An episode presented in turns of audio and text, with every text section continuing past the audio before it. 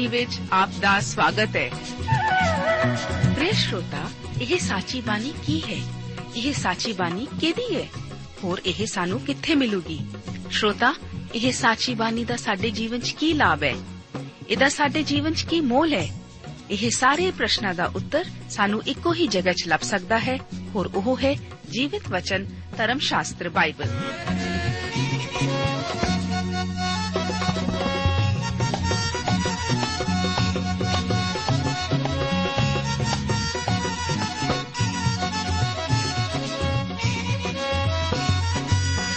ਧਰਮ ਸ਼ਾਸਤਰ ਬਾਈਬਲ। ਉਹੀ ਜੀਵਿਤ ਵਚਨ ਦਾ ਅਸੀਂ ਇਸ ਕਾਰਜਕ੍ਰਮ ਵਿੱਚ ਅਧਿਐਨ ਕਰਾਂਗੇ।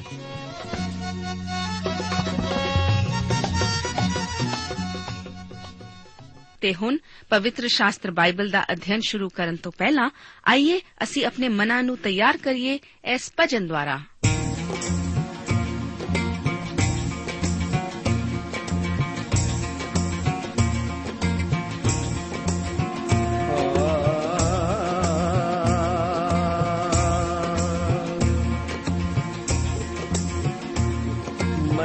ਤੇ ਮਨ ਦਾ ਬਾਪ ਖੁਦਾ ਤਾਈ।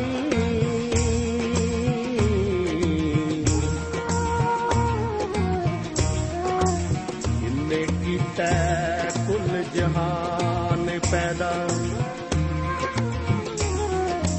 ਉਹਦੀਆਂ ਕੁਦਰਤਾਂ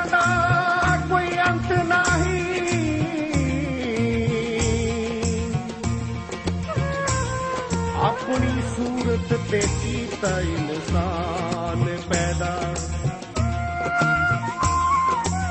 ਔਰ ਮੰਨਦਾ ਉਸ ਦੇ ਪੁੱਤ ਤਾਈ। ਪਾਕ ਨਾਮ ਯਸੂ ਮਸੀਹਾ ਜੀ ਦਾ। ਉਹਨੂੰ ਨੂਰ ਦੀ ਨੂਰ ਬਰ ਹੱਕ ਸਮਝਾ। ਉਹਨੂੰ ਸੱਚ ਖੁਦਾਏ ਖੁਦਾ ਜਾਤਾ ਬਣੇ ਵਾਸਤੇ ਉਸ ਦੇ ਜਗ ਸਾਰੇ ਉਹਦੇ ਰਾਈ ਹੋਇਆ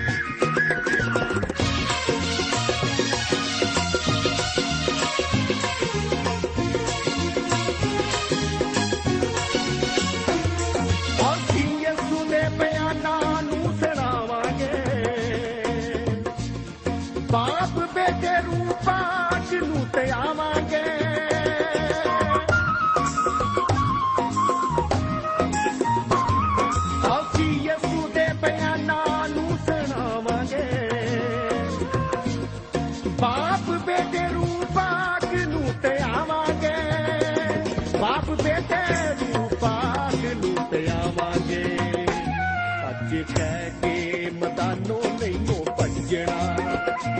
ਸੱਚ ਕਹਿ ਕੇ ਮਦਾਨੋਂ ਨਹੀਂ ਭੱਜਣਾ। ਜ਼ਮਾਨਾ ਪਾਵੇ, ਕੁਛ ਕਰ ਲੈ।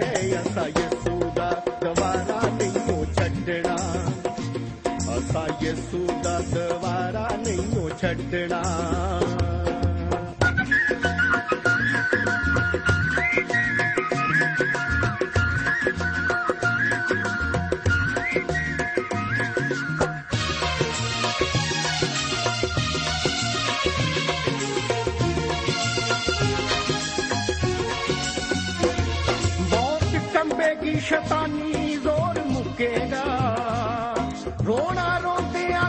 ਅੱਖੀਆਂ ਦਾ ਸੁੱਕੇਗਾ।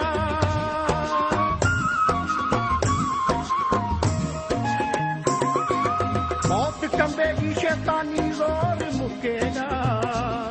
ਰੋਣਾ ਰੋਂਦਿਆਂ ਦੀ ਅੱਖੀਆਂ ਦਾ ਸੁੱਕੇਗਾ।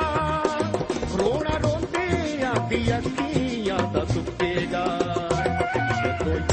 ਦੇ دیਵਾਨਿਆਂ ਨੇ ਗੱਜਣਾ ਜਦੋਂ ਯਿਸੂ ਦੇ دیਵਾਨਿਆਂ ਨੇ ਗੱਜਣਾ ਜ਼ਮਾਨਾ ਭਾਵੇਂ ਕੁਝ ਕਰ ਲੈ, ਅਸਾਂ ਯਿਸੂ ਦਾ ਦੁਬਾਰਾ ਨਹੀਂ ਛੱਡਣਾ। ਅਸਾਂ ਯਿਸੂ ਦਾ ਦੁਬਾਰਾ ਨਹੀਂ ਛੱਡਣਾ।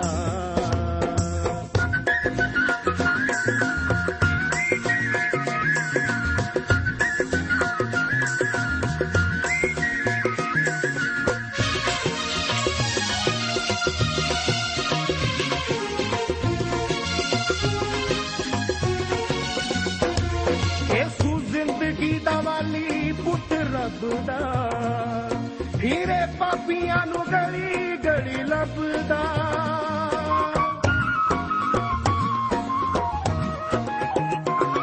ਯਿਸੂ ਜ਼ਿੰਦਗੀ ਦਾ ਵਾਲੀ ਪੁੱਤ ਰੱਬ ਦਾ ਹੀਰੇ ਪਾਪੀਆਂ ਨੂੰ ਗਲੀ ਗਲੀ ਲੱਭਦਾ। ਹੀਰੇ ਪਾਪੀਆਂ ਨੂੰ ਗਲੀ ਗਲੀ ਲੱਭਦਾ। ਇਹ ਕੋਈ ਲੁਕੀ ਛੁਪੀ ਗੱਲ ਨਹੀਂ ਹੋ ਸਕਦੀ। ਬਾਈਬਲ ਧਰਮ ਸ਼ਾਸਤਰ ਦੇ ਵਚਨ ਹਨ ਕਿ ਕੋਈ ਮੇਰੇ ਕੋਲ ਨਹੀਂ ਆ ਸਕਦਾ ਜੇ ਪਿਤਾ ਜਿਨੇ ਮੈਨੂੰ ਘੱਲਿਆ ਉਹਨੂੰ ਨਾ ਖਿੱਚੇ ਅਤੇ ਮੈਂ ਅੰਤ ਦੇ ਦਿਨ ਉਹਨੂੰ ਜਿਉਂਦਾ ਉਠਾਵਾਂਗਾ। ਪਿਆਰੇ ਦੋਸਤੋ, ਅੱਜ ਦੇ ਇਸ ਬਾਈਬਲ ਧਰਮ ਸ਼ਾਸਤਰ ਦੇ ਅਧਿਐਨ ਨਾਲ ਸੰਬੰਧਿਤ ਪ੍ਰੋਗਰਾਮ ਵਿੱਚ ਮੈਂ ਆਪ ਦਾ ਸਵਾਗਤ ਕਰਦਾ ਹਾਂ। ਅੱਜ ਇਸ ਪ੍ਰੋਗਰਾਮ ਵਿੱਚ ਅਸੀਂ ਲੂਕਾ ਦੀ ਇੰਜੀਲ, ਉਸ ਦਾ 23 ਅਧਿਆਏ ਅਤੇ ਉਸ ਦਾ 33 ਆਇਤ ਤੋਂ ਲੈ ਕੇ 56 ਆਇਤ ਤੱਕ ਅਧਿਐਨ ਕਰਾਂਗੇ। ਇਸ ਦਾ ਮੁੱਖ ਵਿਸ਼ਾ ਪ੍ਰਭੂ ਦੀ ਸਲੀਬੀ ਮੌਤ ਹੈ। ਪਿਛਲੀ ਵਾਰ ਅਸੀਂ ਲੂਕਾ ਦੀ ਇੰਜੀਲ, ਉਸ ਦਾ 23 ਅਧਿਆਏ, ਉਸ ਦਾ 1 ਆਇਤ ਤੋਂ ਲੈ ਕੇ 32 ਆਇਤ ਤੱਕ ਵਿਚਾਰ ਕਰ ਰਹੇ ਸੀ ਕਿ ਪ੍ਰਭੂ ਨੂੰ ਕਿਨਾਂ ਕਿਨਾਂ ਹਾਲਤਾਂ ਵਿੱਚ ਅਤੇ ਕਿਨਾਂ ਕਾਰਨਾਂ ਕਰਕੇ ਸਲੀਬੀ ਮੌਤ ਦਿੱਤੀ ਗਈ ਸੀ। ਅੱਜ ਅਸੀਂ ਦੇਖਦੇ ਹਾਂ ਕਿ ਯੀਸ਼ੂ ਨੂੰ ਕਿਵੇਂ ਸਲੀਬ ਉਤੇ ਚੜਾਇਆ ਜਾਂਦਾ ਹੈ। 33 ਆਇਤ ਵਿੱਚ ਜ਼ਿਕਰ ਹੈ ਕਿ ਦੋ ਹੋਰ ਦੋਸ਼ੀਆਂ ਨੂੰ ਪ੍ਰਭੂ ਯੀਸ਼ੂ ਨਾਲ ਸਲੀਬ ਤੇ ਟੰਗਿਆ ਗਿਆ ਸੀ। ਅਤੇ ਜਾਂ ਉਸ ਥਾਂ ਪਹੁੰਚੇ ਜੋ ਕਲਵਰੀ ਕਹਾਉਂਦਾ ਹੈ, ਤਾਂ ਉਹਨੂੰ ਉੱਥੇ ਸਲੀਬ ਤੇ ਚੜਾਇਆ ਗਿਆ ਅਤੇ ਉਹਨਾਂ ਬੁਰਿਆਰਾਂ ਨੂੰ ਵੀ ਇੱਕ ਸੱਜੇ ਅਤੇ ਦੂਜਾ ਖੱਬੇ। ਪ੍ਰਭੂ ਨੇ ਆਪਣੇ ਪਰਮ ਪਿਤਾ ਪਰਮੇਸ਼ਵਰ ਨੂੰ ਆਖਿਆ ਕਿ ਇਹ ਭੀੜ ਜੋ ਉਸ ਨੂੰ ਸਲੀਬ ਚੜਾ ਰਹੀ ਹੈ ਉਸ ਨੂੰ ਮਾਫ ਕਰ ਦੇਵੇ। ਅਗਰ ਯੀਸ਼ੂ ਨੇ ਅਜਿਹੀ ਪ੍ਰਾਰਥਨਾ ਨਾ ਕੀਤੀ ਹੁੰਦੀ, ਤਾਂ ਉਹ ਲੋਕਾਂ ਦੀ ਭੀੜ ਨਾ ਬਖਸ਼ਣਯੋਗ ਪਾਪ ਕਰਨ ਵਾਲੀ ਕਹੀ ਜਾਂਦੀ, ਕਿਉਂਕਿ ਉਸ ਨੇ ਪਰਮੇਸ਼ਵਰ ਦੇ ਪੁੱਤਰ ਨੂੰ ਮੌਤ ਦੇ ਘਾਟ ਉਤਾਰ ਦਿੱਤਾ ਸੀ। ਇਸ ਦਾ ਜ਼ਿਕਰ ਚੌਥੀ ਆਇਤ ਵਿੱਚ ਇਸ ਪ੍ਰਕਾਰ ਹੈ, ਤਦ ਯੀਸ਼ੂ ਨੇ ਆਖਿਆ हे ਪਿਤਾ, ਉਹਨਾਂ ਨੂੰ ਮਾਫ ਕਰ, ਕਿਉਂਕਿ ਉਹ ਨਹੀਂ ਜਾਣਦੇ ਕਿ ਕੀ ਕਰਦੇ ਹਨ, ਅਤੇ ਉਹਨਾਂ ਉਸ ਦੇ ਕੱਪੜੇ ਵੰਡ ਕੇ ਗੁਣੇ ਪਾਏ। ਅੱਗੇ 35 ਆਇਤ ਵਿੱਚ ਲਿਖਿਆ ਹੈ, ਔਰ ਲੋਕ ਖਲੋਤੇ ਵੇਖ ਰਹੇ ਸਨ ਅਤੇ ਸਰਦਾਰ ਵੀ ਮਖੌਲ ਨਾਲ ਕਹਿਣ ਲੱਗੇ, ਭਈ ਇਹਨੇ ਹੋਰਨਾਂ ਨੂੰ ਬਚਾਇਆ। ਜੇਕਰ ਇਹ ਪਰਮੇਸ਼ਵਰ ਦਾ ਮਸੀਹ ਅਤੇ ਉਹਦਾ ਚੁਣਿਆ ਹੋਇਆ ਹੈ, ਤਾਂ ਆਪਣੇ ਆਪ ਨੂੰ ਬਚਾ ਲਵੇ। ਅਗਰ ਯੀਸ਼ੂ ਜੀ ਸਲੀਬ ਤੋਂ ਹੇਠਾਂ ਉਤਰ ਆਉਂਦੇ, ਤਾਂ ਉਸਨੇ ਮਸੀਹ ਨਹੀਂ ਹੋਣਾ ਸੀ। ਇਸ ਨਾਲ ਅਸ਼ਾਇਆ ਨਬੀ ਦੀ ਭਵਿੱਖਬਾਣੀ ਉਸ ਦੇ ਪੋਥੀ 53 ਅਧਿਆਇ ਤੋਂ ਦੀ 8 ਆਇਤ ਦੀ ਸੱਚ ਸਾਬਤ ਨਹੀਂ ਸੀ ਹੋਣੀ। ਜਿਸ ਵਿੱਚ ਯੀਸ਼ੂ ਦੀ ਮੌਤ ਬਾਰੇ ਇਸ ਤਰ੍ਹਾਂ ਜ਼ਿਕਰ ਹੈ ਕਿ ਜ਼ੁਲਮ ਅਤੇ ਨਿਆਂ ਦੇ ਕਾਰਨ ਉਹ ਫੜਿਆ ਗਿਆ। ਉਸ ਦੀ ਪੀੜ੍ਹੀ ਵਿੱਚੋਂ ਕਿਨ ਸੋਚਿਆ ਕਿ ਮੇਰੀ ਪਰਜਾ ਦੇ ਅਪਰਾਧ ਦੇ ਕਾਰਨ ਜਿਹਨੂੰ ਮਾਰ ਪੈਣੀ ਸੀ, ਉਹ ਜਿਉਂਦਿਆਂ ਦੀ ਧਰਤੀ ਤੋਂ ਕੱਟਿਆ ਗਿਆ। ਕਿਉਂ ਜੋ ਯੀਸ਼ੂ ਮਸੀਹ ਜੀ ਸਲੀਬ ਉੱਪਰ ਚੜਾਏ ਗਏ। ਇਸੇ ਕਰਕੇ ਅਸੀਂ ਪਾਪਾਂ ਤੋਂ ਨਿਜਾਤ ਪਾ ਸਕਦੇ ਹਾਂ। ਜੋ ਕਿ ਮਨੁੱਖਤਾ ਲਈ ਭਿਆਨਕ ਪਲੇਗ ਸੀ। ਇਸ ਤੋਂ ਸਰਦਾਰਾਂ ਨੇ ਤਾਂ ਪ੍ਰਭੂ ਯੀਸ਼ੂ ਨੂੰ ਠੱਠੇ ਮਖੌਲ ਕੀਤੇ ਹੀ, ਪਰ ਨਾਲ ਹੀ ਸਿਪਾਹੀਆਂ ਨੇ ਵੀ ਪ੍ਰਭੂ ਨੂੰ ਠੱਠੇ ਕੀਤਾ, ਜਿਸ ਦਾ ਵਰਣਨ 36 ਤੋਂ ਲੈ ਕੇ 38 ਆਇਤਾਂ ਵਿੱਚ ਇਸ ਤਰ੍ਹਾਂ ਹੈ, ਸਿਪਾਹੀਆਂ ਨੇ ਵੀ ਉਸ ਨਾਲ ਠੱਠਾ ਕੀਤਾ ਅਤੇ ਨੇੜੇ ਆਣ ਕੇ ਉਹਨੂੰ ਸਿਰਕਾ ਦਿੱਤਾ ਅਤੇ ਆਖਿਆ, ਜੇ ਤੂੰ ਯਹੂਦੀਆਂ ਦਾ ਪਾਤਸ਼ਾਹ ਹੈ, ਤਾਂ ਆਪਣੇ ਆਪ ਨੂੰ ਬਚਾ ਲੈ। ਔਰ ਉਹਦੇ ਉਤਾਹਾਂ ਇਹ ਲਿਖਤ ਵੀ ਲਾਈ ਹੋਈ ਸੀ, ਜੋ ਇਹ ਯਹੂਦੀਆਂ ਦਾ ਪਾਤਸ਼ਾਹ ਹੈ। ਜਦ ਯੀਸ਼ੂ ਨੂੰ ਸਲੀਬ ਤੇ ਚੜਾਇਆ ਗਿਆ, ਤਾਂ ਉਹਨਾਂ ਨੇ ਪ੍ਰਭੂ ਯੀਸ਼ੂ ਉੱਪਰ ਇਹ ਪਤਾ ਟਿਕਾਣਾ, ਗ੍ਰੀਕੀ ਭਾਸ਼ਾ, ਭਾਵ ਯੂਨਾਨੀ ਭਾਸ਼ਾ, ਲਤੀਨੀ ਅਤੇ ਇਬਰਾਨੀ ਵਿੱਚ ਲਿਖਿਆ ਹੋਇਆ ਸੀ। ਯੂਨਾਨੀ ਭਾਸ਼ਾ ਸਮਝਦਾਰੀ, ਵਿਦਿਆ, ਸਾਹਿਤ ਅਤੇ ਸਾਇੰਸ ਦੀ ਭਾਸ਼ਾ ਸੀ। ਲਤੀਨੀ ਕਾਨੂੰਨ ਅਤੇ ਵਿਵਸਥਾ ਦੀ ਬੋਲੀ ਸੀ। ਫੌਜ ਅਤੇ ਸਰਕਾਰ ਦੀ ਬੋਲੀ ਸੀ। ਇਬਰਾਨੀ ਭਾਸ਼ਾ ਧਰਮ ਸ਼ਾਸਤਰ ਦੀ ਭਾਸ਼ਾ ਸੀ। ਜਦੋਂ ਮਸੀਹ ਆਪਣਾ ਸਵਰਗੀ ਸਾਮਰਾਜ, ਆਪਣੀ ਸਵਰਗੀ ਬਾਦਸ਼ਾਹਤ ਸਥਾਪਿਤ ਕਰਨ ਆਵੇਗਾ, ਇਸ ਧਰਤੀ ਉੱਪਰ, ਤਾਂ ਉਹ ਰਾਜਨੀਤਿਕ ਹਾਕਮ, ਸਿੱਖਿਆ ਦਾ ਹਾਕਮ ਅਤੇ ਦੁਨੀਆ ਦਾ ਅਧਿਆਤਮਿਕ ਬਾਦਸ਼ਾਹ ਹੋਵੇਗਾ। ਜੋ ਲਿਖਤ ਉਸ ਉੱਪਰ ਲਿਖੀ ਹੋਈ ਸੀ, ਉਹ ਕਿੰਨੀ ਠੀਕ ਸੀ। ਸਾਰੀ ਲਿਖਤ ਪਤਾ ਠਿਕਾਣਾ ਜਾਣਨ ਲਈ ਸਾਨੂੰ ਚੌਹਾਂ ਉਪਦੇਸ਼ਾਂ ਦੀਆਂ ਲਿਖਤਾਂ ਨੂੰ ਇਕੱਠਿਆਂ ਕਰਨਾ ਪਵੇਗਾ। ਅੱਗੇ ਅਸੀਂ ਦੇਖਦੇ ਹਾਂ ਕਿ ਯੀਸ਼ੂ ਦਾ ਇੱਕ ਚੋਰ ਦੁਆਰਾ ਮੁਖੌਲ ਉਡਾਇਆ ਜਾਣਾ, ਦੂਸਰਾ ਚੋਰ ਉਸ ਵੱਲ ਸ਼ਰਧਾ ਨਾਲ ਵੇਖਦਾ ਹੈ ਅਤੇ ਯੀਸ਼ੂ ਦੁਆਰਾ ਪ੍ਰਵਾਨ ਕਰ ਲਿਆ ਜਾਂਦਾ ਹੈ। ਇਸ ਵਾਰਦਾਤ ਦੀ ਘਟਨਾ ਲੂਕਾ 23 ਅਧਿਆਏ ਉਸ ਦੀ 39 ਤੋਂ 41 ਆਇਤਾਂ ਵਿੱਚ ਇਸ ਪ੍ਰਕਾਰ ਹੈ। ਉਹਨਾਂ ਬੁਰਿਆਰਾਂ ਵਿੱਚੋਂ ਜਿਹੜੇ ਟੰਗੇ ਹੋਏ ਸਨ, ਇੱਕ ਨੇ ਇਹ ਕਹਿ ਕੇ ਉਹਨੂੰ ਮਿਹਣਾ ਮਾਰਿਆ ਕਿ ਭਲਾ ਤੂੰ ਮਸੀਹ ਨਹੀਂ ਹੈ, ਤਾਂ ਆਪਣੇ ਆਪ ਨੂੰ ਅਤੇ ਸਾਨੂੰ ਵੀ ਬਚਾ। ਪਰ ਦੂਏ ਨੇ ਅੱਗੋਂ ਉਹਨੂੰ ਝਿੜਕ ਕੇ ਆਖਿਆ, ਕਿ ਤੂੰ ਆਪ ਇਸੇ ਕਸ਼ਟ ਵਿੱਚ ਪਿਆ ਹੋਇਆ ਪਰਮੇਸ਼ਰ ਕੋਲੋਂ ਨਹੀਂ ਡਰਦਾ? ਅਸੀਂ ਤਾਂ ਨਿਆਂ ਨਾਲ ਆਪਣੀ ਕਰਨੀ ਦਾ ਫਲ ਭੋਗਦੇ ਹਾਂ, ਪਰ ਉਹਨੇ ਕੋਈ ਔਗਣ ਨਹੀਂ ਕੀਤਾ। ਮੱਤੀ ਅਤੇ ਮਾਰਕਸ ਦੋਵੇਂ ਸਾਨੂੰ ਦੱਸਦੇ ਹਨ ਕਿ ਸ਼ੁਰੂ ਵਿੱਚ ਦੋਹਾਂ ਚੋਰਾਂ ਨੇ ਪ੍ਰਭੂ ਯੀਸ਼ੂ ਦਾ ਮਜ਼ਾਕ ਉਡਾਇਆ। ਪਰੰਤੂ 6 ਘੰਟੇ ਜਿਨ੍ਹਾਂ ਦੌਰਾਨ ਉਹ ਸਲੀਬ ਦੇ ਉੱਤੇ ਸਨ, ਖਾਸ ਕਰਕੇ ਆਖਰੀ 3 ਘੰਟੇ, ਇੱਕ ਚੋਰ ਨੇ ਵੇਖਿਆ ਕਿ ਕੋਈ ਅਜੀਬ ਘਟਨਾ ਵਾਪਰ ਰਹੀ ਸੀ। ਉਸਨੇ ਪਛਾਣ ਲਿਆ ਕਿ ਇਹ ਜੋ ਉਹਨਾਂ ਨਾਲ ਸਲੀਬ ਉੱਤੇ ਚੜਾਇਆ ਜਾ ਰਿਹਾ ਸੀ, ਉਹ ਆਪਣੇ ਗੁਨਾਹਾਂ ਕਰਕੇ ਨਹੀਂ, ਬਲਕਿ ਦੂਸਰਿਆਂ ਦੇ ਗੁਨਾਹਾਂ ਕਰਕੇ ਮਰ ਰਿਹਾ ਸੀ। ਉਸਨੇ ਇਹ ਵੀ ਪਹਿਚਾਨ ਲਿਆ ਕਿ ਇਹ ਪਰਮੇਸ਼ਵਰ ਅਤੇ ਸਲੀਬ ਤੇ ਚੜੇ ਹੋਏ ਆਦਮੀ ਵਿਚਕਾਰ ਇੱਕ ਸੌਦਾ ਸੀ। ਜੋ ਸਲੀਬ ਉੱਤੇ ਆਦਮੀ ਸੀ, ਉਹ ਕੋਈ ਹੋਰ ਨਹੀਂ ਸੀ, ਪਰਮੇਸ਼ਵਰ ਖੁਦ ਸੀ। ਇਸ ਤੋਂ ਬਾਅਦ ਉਹ ਚੋਰ ਯੀਸ਼ੂ ਵੱਲ ਵਿਸ਼ਵਾਸ ਕਰਕੇ ਝੁਕ ਗਿਆ। ਉਸਨੇ ਯੀਸ਼ੂ ਨੂੰ ਕਿਹਾ ਕਿ ਉਸ ਨੂੰ ਵੀ ਸਵਰਗ ਵਿੱਚ ਨਾਲ ਲੈ ਜਾਵੇ। ਅੱਗੇ 42 ਅਤੇ 43 ਆਇਤਾਂ ਵਿੱਚ ਇਸ ਤਰ੍ਹਾਂ ਜ਼ਿਕਰ ਹੈ। ਅਤੇ ਉਹਨੇ ਆਖਿਆ हे ਯੀਸ਼ੂ ਜਾਂ ਤੂੰ ਆਪਣੇ ਰਾਜ ਵਿੱਚ ਆਵੇਂ, ਤਾਂ ਮੈਨੂੰ ਚੇਤੇ ਕਰੀ। ਉਸਨੇ ਉਹਨੂੰ ਆਖਿਆ, ਮੈਂ ਤੈਨੂੰ ਸੱਚ ਆਖਦਾ ਹਾਂ ਭਈ ਅੱਜ ਤੂੰ ਮੇਰੇ ਸੰਗ ਸੁਰਗ ਵਿੱਚ ਹੋਵੇਂਗਾ। ਉਸੇ ਦਿਨ ਉਹ ਚੋਰ, ਜਿਹੜਾ ਧਰਤੀ ਤੇ ਰਹਿਣ ਦੇ ਕਾਬਲ ਨਹੀਂ ਸੀ, ਰੋਮ ਦੀ ਸਰਕਾਰ ਦੇ ਕਾਨੂੰਨ ਮੁਤਾਬਕ ਪ੍ਰਭੂ ਦੇ ਨਾਲ ਜਾਣ ਲਈ ਚਲਾ ਗਿਆ। ਇਹ ਇੱਕ ਦੁਰਾਚਾਰੀ ਚੋਰ ਸੀ, ਚੰਗਾ ਨਹੀਂ ਸੀ। ਪਰੰਤੂ ਉਸ ਦੇ ਪਰਮੇਸ਼ਰ ਦੇ ਪੁੱਤਰ ਵਿਚਲੇ ਵਿਸ਼ਵਾਸ ਨੇ ਉਸ ਨੂੰ ਇੱਕ ਬਚਾਇਆ ਹੋਇਆ ਚੋਰ ਬਣਾ ਦਿੱਤਾ। ਇਸ ਮਨੁੱਖ ਨੂੰ ਯਕੀਨ ਸੀ ਕਿ ਪ੍ਰਭੂ ਯੀਸ਼ੂ ਇੱਕ ਰਾਜ ਸਥਾਪਿਤ ਕਰਨ ਜਾ ਰਿਹਾ ਸੀ, ਜੋ ਕਿ ਯੀਸ਼ੂ ਦੀ ਮੌਤ ਦੇ ਮਗਰੋਂ ਸਥਾਪਿਤ ਹੋਣਾ ਸੀ। ਅਸਲ ਵਿੱਚ ਇਹ ਚੋਰ ਅਧਿਆਤਮਿਕ ਤੌਰ ਤੇ ਇੱਕ ਲੰਬਾ ਰਸਤਾ ਤੈਅ ਕਰਨ ਤੋਂ ਬਾਅਦ ਹੀ ਸੂਲੀ ਤੇ ਲਟਕਣ ਲਈ ਜਾਣ ਤੋਂ ਪਹਿਲਾਂ ਇਸ ਗੱਲ ਨੂੰ ਕਿਹਾ। ਸਾਡੇ ਪ੍ਰਭੂ ਨੇ ਬਹੁਤ ਮਹੱਤਵਪੂਰਨ ਬਿਆਨ ਦਿੱਤਾ ਕਿ ਇਹ ਚੋਰ ਉਸੇ ਦਿਨ ਉਸ ਦੇ ਨਾਲ ਸਵਰਗ ਵਿੱਚ ਹੋਵੇਗਾ। ਇਹ ਦੋਵੇਂ ਚੋਰ ਇੱਕੋ ਜ਼ੁਲਮ ਲਈ ਪਕੜੇ ਗਏ ਸਨ। ਇੱਕੋ ਹੀ ਜ਼ੁਲਮ ਲਈ ਉਹਨਾਂ ਤੇ ਕੇਸ ਚਲਾਇਆ ਗਿਆ ਸੀ। ਇੱਕੋ ਹੀ ਜ਼ੁਲਮ ਲਈ ਕਸੂਰਵਾਰ ਠਹਿਰਾਏ ਗਏ ਸਨ ਅਤੇ ਇੱਕੋ ਹੀ ਜ਼ੁਲਮ ਲਈ ਮਾਰੇ ਜਾ ਰਹੇ ਸਨ। ਉਹਨਾਂ ਵਿੱਚ ਫ਼ਰਕ ਕੀ ਸੀ? ਕੋਈ ਫ਼ਰਕ ਨਹੀਂ ਸੀ। ਦੋਨੋਂ ਹੀ ਚੋਰ ਸਨ। ਉਹਨਾਂ ਵਿਚਕਾਰ ਇੰਨਾ ਹੀ ਫ਼ਰਕ ਸੀ ਕਿ ਇੱਕ ਪ੍ਰਭੂ ਯੀਸ਼ੂ ਮਸੀਹ ਵਿੱਚ ਵਿਸ਼ਵਾਸ ਕਰਦਾ ਸੀ ਅਤੇ ਦੂਸਰਾ ਨਹੀਂ ਸੀ ਕਰਦਾ। ਜਿਸ ਨੇ ਪ੍ਰਭੂ ਵਿੱਚ ਵਿਸ਼ਵਾਸ ਕੀਤਾ, ਉਹ ਯੀਸ਼ੂ ਨਾਲ ਸਵਰਗ ਵਿੱਚ ਗਿਆ। ਮਸੀਹ ਦੀ ਜ਼ਿੰਦਗੀ ਦੀ ਤੁਲਨਾ ਪਰਦੇ ਨਾਲ ਕੀਤੀ ਗਈ ਹੈ, ਜਿਸ ਨੇ ਕਿ ਮਨੁੱਖ ਨੂੰ ਪਰਮੇਸ਼ਵਰ ਤੋਂ ਵੱਖ ਉਹਨੇ ਕੀਤਾ ਹੋਇਆ ਹੈ। ਇਹ ਪੁਰਾਣੇ ਨੇਮ ਵਿੱਚ ਅੰਕਿਤ ਹੈ। ਜਦੋਂ ਮਸੀਹ ਸਲੀਬ ਉੱਤੇ ਆਪਣੀ ਜਾਨ ਦਿੱਤੀ ਪਰਦਾ ਦੋ ਹਿੱਸਿਆਂ ਵਿੱਚ ਪਾਟ ਗਿਆ, ਤਾਂ ਪਿਤਾ ਪਰਮੇਸ਼ਵਰ ਤੀਕ ਰਸਤਾ ਖੁੱਲ ਗਿਆ। ਇਸੇ ਦਾ ਜ਼ਿਕਰ ਲੂਕਾ ਦੀ ਇੰਜੀਲ ਉਸ ਦਾ 23 ਅਧਿਆਏ, ਉਸ ਦੀਆਂ 44 ਅਤੇ 45 ਆਇਤਾਂ ਵਿੱਚ ਇਸ ਪ੍ਰਕਾਰ ਹੈ। ਹੁਣ ਦੋਕ ਪਹਿਰ ਹੋ ਗਏ ਸਨ ਔਰ ਸਾਰੀ ਧਰਤੀ ਉੱਤੇ ਤੀਏ ਪਹਿਰ ਤੀਕਰ ਹਨੇਰਾ ਛਾ ਰਿਹਾ ਅਤੇ ਸੂਰਜ ਕਾਲਾ ਪੈ ਗਿਆ ਅਤੇ ਹੈਕਲ ਦਾ ਪਰਦਾ ਵਿਚਕਾਰੋਂ ਪਾਟ ਗਿਆ। ਅੱਗੇ 46 ਆਇਤ ਵਿੱਚ ਡਾਕਟਰ ਲੂਕਾ ਜ਼ਿਕਰ ਕਰਦਾ ਹੈ, ਤਾਂ ਯੀਸ਼ੂ ਉੱਚੀ ਆਵਾਜ਼ ਨਾਲ ਚਿਲਾ ਕੇ ਆਖਿਆ ਕਿ हे ਪਿਤਾ, ਮੈਂ ਆਪਣੀ ਆਤਮਾ ਤੇਰੇ ਹੱਥ ਸੌਂਪਦਾ ਹਾਂ ਅਤੇ ਇਹ ਕਹਿ ਕੇ ਪ੍ਰਾਣ ਛੱਡ ਦਿੱਤੇ। ਇੱਥੇ ਇਹ ਯਾਦ ਰੱਖਣ ਯੋਗ ਹੈ ਕਿ ਡਾਕਟਰ ਲੂਕਾ ਇੱਕ ਡਾਕਟਰ ਦੇ ਲਿਹਾਜ਼ ਨਾਲ ਇਹ ਵਿਚਾਰ ਪ੍ਰਗਟ ਕਰ ਰਿਹਾ ਹੈ। ਉਸਨੇ ਕਈ ਲੋਕਾਂ ਨੂੰ ਮਰਦਿਆਂ ਵੇਖਿਆ ਸੀ। ਉਸ ਨੂੰ ਪਤਾ ਸੀ ਕਿ ਸਧਾਰਨ ਲੋਕ ਕਿਵੇਂ ਮਰਦੇ ਹਨ ਅਤੇ ਪ੍ਰਭੂ ਕਿਵੇਂ ਮੋਏ ਸਨ। ਸਾਡੇ ਪ੍ਰਭੂ ਦੀ ਮੌਤ ਅੱਡ ਕਿਸਮ ਦੀ ਸੀ।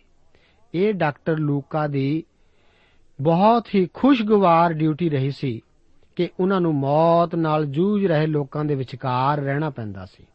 ਆਮ ਬੋਲੀ ਵਿੱਚ ਇਸ ਨੂੰ ਮੌਤ ਦਾ ਛਣ-ਛਣ ਕਰਨਾ ਕਿਹਾ ਜਾਂਦਾ ਹੈ, ਜਦ ਕਿ ਕੋਈ ਜ਼ਿੰਦਗੀ ਦਾ ਆਖਰੀ ਸਾਹ ਲੈ ਰਿਹਾ ਹੁੰਦਾ ਹੈ। ਇਹ ਹਮੇਸ਼ਾ ਔਖਾ ਅਤੇ ਕੋਸ਼ਿਸ਼ ਨਾਲ ਹੀ ਸੰਭਵ ਹੁੰਦਾ ਹੈ। ਯੀਸ਼ੂ ਨਾਲ ਜੋ ਦੋ ਚੋਰ ਸਲੀਬ ਤੇ ਚੜਾਏ ਗਏ ਸਨ, ਉਹਨਾਂ ਨਾਲ ਕੁਝ ਅਜਿਹਾ ਹੀ ਵਾਪਰਿਆ, ਪਰੰਤੂ ਪ੍ਰਭੂ ਯੀਸ਼ੂ ਨਾਲ ਅਜਿਹਾ ਨਹੀਂ ਵਾਪਰਿਆ। ਉਹ ਆਪਣੀ ਮਰਜ਼ ਨਾਲ ਮਰੇ, ਉਸਨੇ ਆਪਣੀ ਆਤਮਾ ਨੂੰ ਤਿਆਗਿਆ। ਇਸ ਤੋਂ ਅੱਗੇ ਪ੍ਰਭੂ ਦੇ ਪ੍ਰਾਣ ਤਿਆਗਣ ਤੇ ਸੂਬੇਦਾਰ ਨੇ ਪਰਮੇਸ਼ਵਰ ਦੀ ਵਡਿਆਈ ਕੀਤੀ, ਜਿਸ ਦਾ ਜ਼ਿਕਰ ਲੂਕਾ 23 ਦੇ ਆਇਤ ਦੀ 47 ਆਇਤ ਵਿੱਚ ਇਸ ਤਰ੍ਹਾਂ ਹੈ।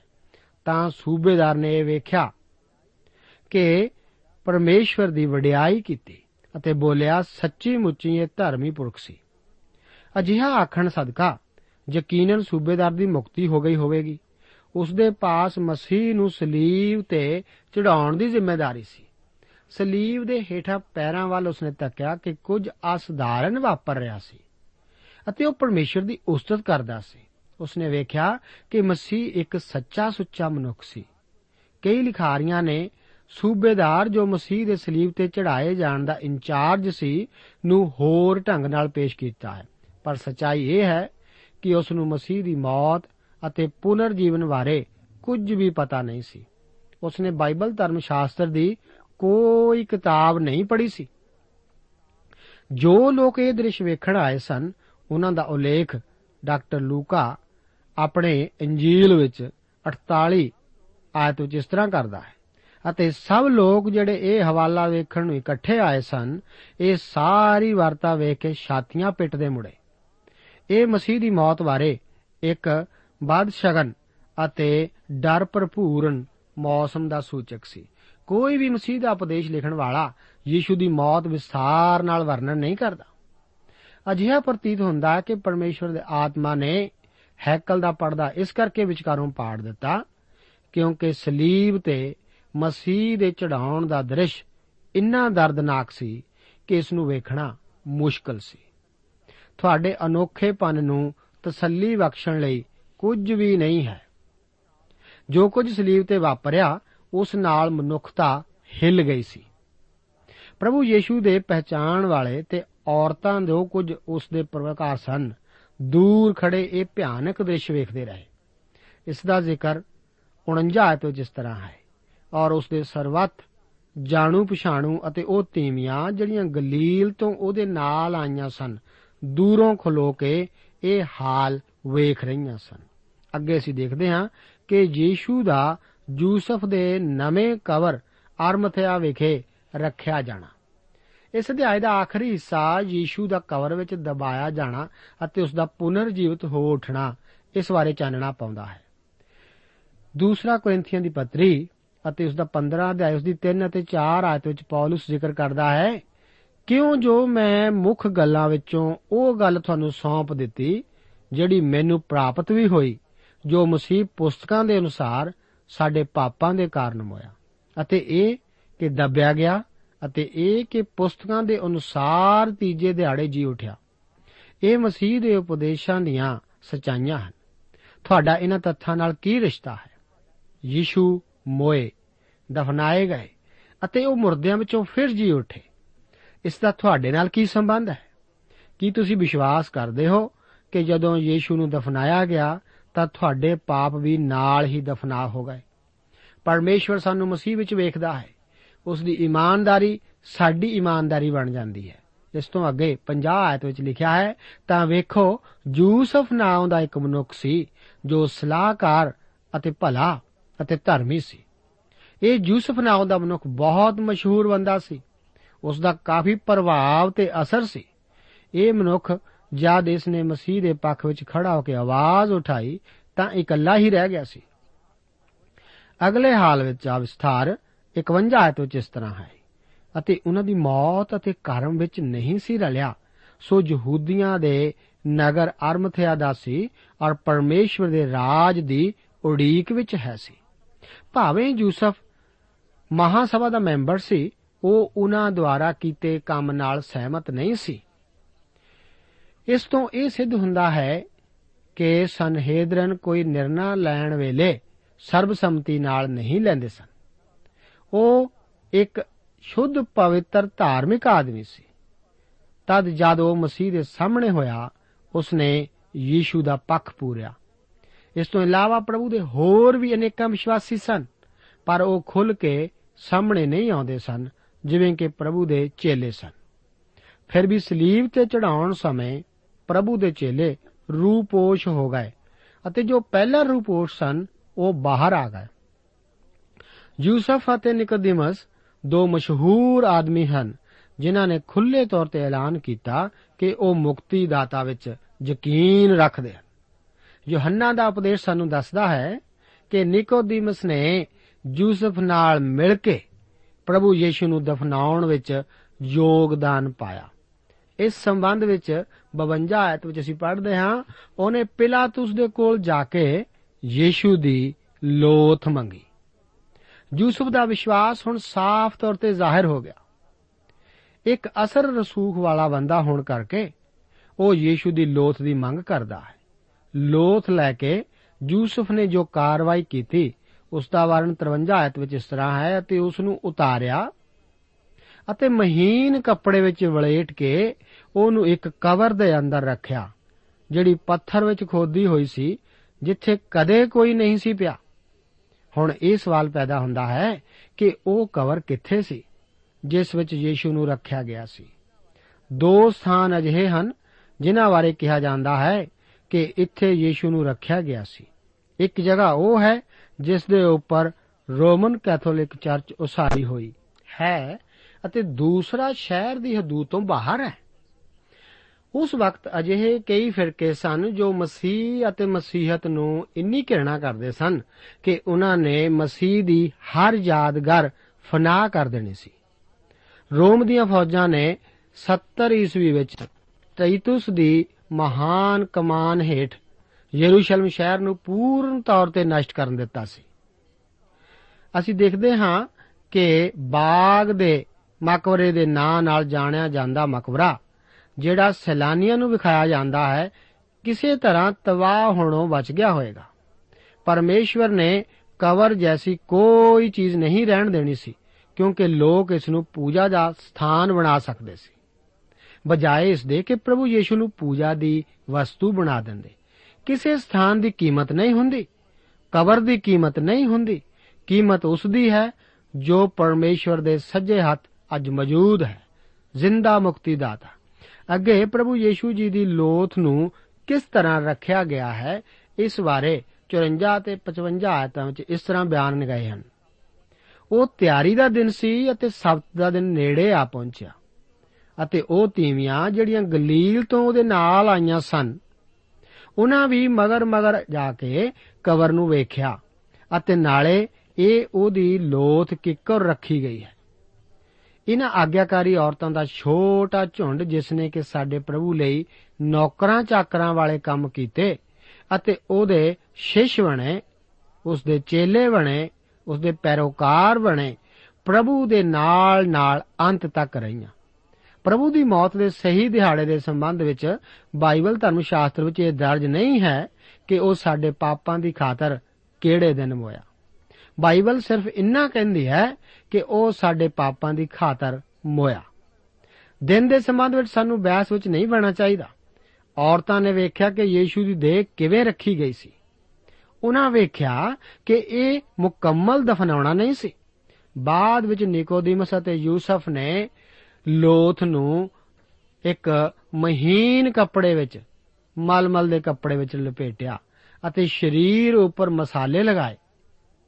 ਯੋਹੰਨਾ ਦੇ ਉਪਦੇਸ਼ ਵਿੱਚ ਲਿਖਿਆ ਹੈ ਕਿ ਤਕਰੀਬਨ 100 ਪੌਂਡ ਮਸਾਲੇ ਲਗਾਏ ਗਏ ਲੋਥ ਉੱਪਰ ਤਾਂ ਕਿ ਇਹ ਖਰਾਬ ਨਾ ਹੋਵੇ।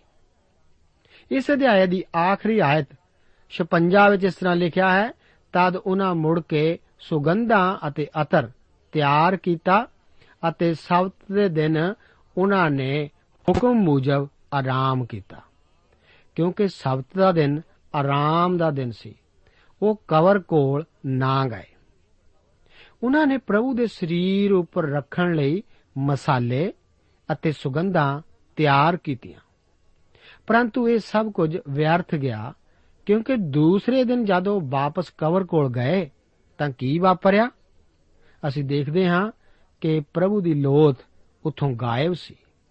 ਬੈਥਨੀਆ ਦੀ ਮਰੀਮ, ਤੁਹਾਨੂੰ ਯਾਦ ਹੋਵੇਗਾ ਕਿ ਉਸ ਨੇ ਪ੍ਰਭੂ ਦੀ ਦੇਹ ਨੂੰ ਤੇਲ ਮਲ ਦਿੱਤਾ ਸੀ, ਜਦ ਉਹ ਅਜੇ ਜਿਉਂਦਾ ਹੀ ਸੀ। ਅਤੇ ਇਸ ਤਰ੍ਹਾਂ ਕਰਨ ਕਰਕੇ ਉਸ ਦੀ ਕਾਫੀ ਆਲੋਚਨਾ ਵੀ ਹੋਈ ਸੀ, ਕਿਉਂਕਿ ਉਸ ਨੇ ਕੀਮਤੀ ਅਤਰ ਵਿਅਰਥ ਗਵਾ ਦਿੱਤਾ ਸੀ। ਕੀ ਇਹ ਵਿਅਰਥ ਗਿਆ? ਪਰੰਤੂ ਉਸ ਦੀ ਦਵਾਈ ਉਸ ਦੀ ਸੁਗੰਧੀ ਅਤੇ ਉਸ ਦਾ ਅਤਰ ਵਗੈਰਾ ਅਜਾਈ ਨਹੀਂ ਸੀ ਗਿਆ, ਕਿਉਂਕਿ ਉਸ ਤੋਂ ਬਿਨਾ ਹੋਰ ਕੋਈ ਪ੍ਰਭੂ ਦੀ ਦੇਹ ਨੂੰ ਮਸਾਲੇ ਅਤੇ ਅਤਰ ਨਾਲ ਨਹੀਂ ਸੀ ਮਲ ਸਕਿਆ। ਇਹ ਜਸ ਪ੍ਰਭੂ ਨੇ ਉਸੇ ਨੂੰ ਵਰਤਾ ਸੀ। ਅਸੀਂ ਦੇਖਦੇ ਹਾਂ ਕਿ ਪਰਮੇਸ਼ਰ ਦਾ ਵਚਨ ਸਾਨੂੰ ਸਾਫ਼-ਸਾਫ਼ ਦੱਸਦਾ ਹੈ ਕਿ ਪ੍ਰਭੂ ਯੀਸ਼ੂ ਮਸੀਹ ਨੇ ਆਪਣੀ ਜਾਨ ਸਾਡੀ ਖਾਤਰ ਸਲੀਬ ਉੱਤੇ ਦਿੱਤੀ। ਉਹ ਸਾਡੇ ਪਾਪਾਂ ਕਰਕੇ ਮੋਇਆ ਉਸ ਨੂੰ ਮਾਰਨ ਵਾਲਾ ਰੋਮੀ ਰਾਜ ਨਹੀਂ ਸੀ। ਉਸ ਨੂੰ ਮਾਰਨ ਵਾਲੇ ਧਾਰਮਿਕ ਨੇਤਾ ਨਹੀਂ ਸਨ। ਉਸ ਨੇ ਤਾਂ ਸਾਡੇ ਗੁਨਾਹਾਂ ਕਰਕੇ ਆਪਣੀ ਜਾਨ ਸਲੀਬ ਉੱਤੇ ਦਿੱਤੀ। ਆਪ ਦੇ ਗੁਨਾਹ ਵੀ ਉਸ ਦੀ ਮੌਤ ਦੇ ਦੁਆਰਾ ਧੋਤੇ ਗਏ। ਕੀ ਆਪ ਇਸ ਤੇ ਵਿਸ਼ਵਾਸ ਕਰਦੇ ਹੋ? ਅਗਰ ਆਪ ਵਿਸ਼ਵਾਸ ਕਰਦੇ ਹੋ, ਆਪ ਨੂੰ ਪਾਪਾਂ ਦੀ ਮਾਫੀ ਮਿਲੇਗੀ ਅਤੇ ਆਪ ਅਨੰਤ ਜੀਵਨ ਪਾਓਗੇ। ਆਪ ਦੇ ਨਾਂ ਸਵਰਗ ਵਿੱਚ ਲਿਖੇ ਜਾਣਗੇ। ਜੀਵਨ ਦੀ ਪੋਥੀ ਵਿੱਚ ਦਰਜ ਹੋਣਗੇ। ਕੀ ਆਪ ਇਹ ਨਹੀਂ ਚਾਹੁੰਦੇ? ਪ੍ਰਭੂ ਆਪ ਨੂੰ ਇਹਨਾਂ ਵਚਨਾਂ ਨਾਲ ਬਰਕਤ ਦੇ।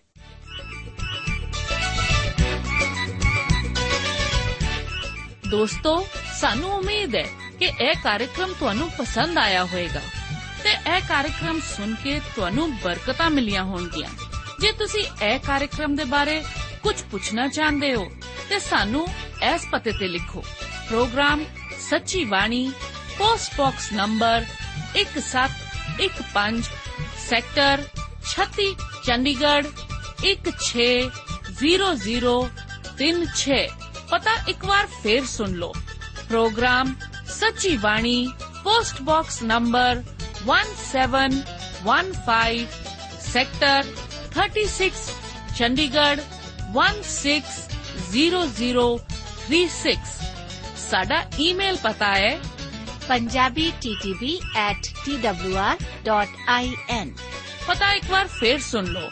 punjabi.ttb@twr.in ਹੁਣ ਸਾਡੇ ਪ੍ਰੋਗਰਾਮ ਦਾ ਸਮੇਂ ਸਮਾਪਤ ਹੁੰਦਾ ਹੈ। ਉਮੀਦ ਹੈ ਅਗਲੇ ਪ੍ਰੋਗਰਾਮ ਵਿੱਚ ਤੁਹਾਡੇ ਨਾਲ ਫੇਰ ਪੇਂਟ ਹੋਏਗੀ। ਰੱਬ ਤੁਹਾਨੂੰ ਬਰਕਤ ਦੇ।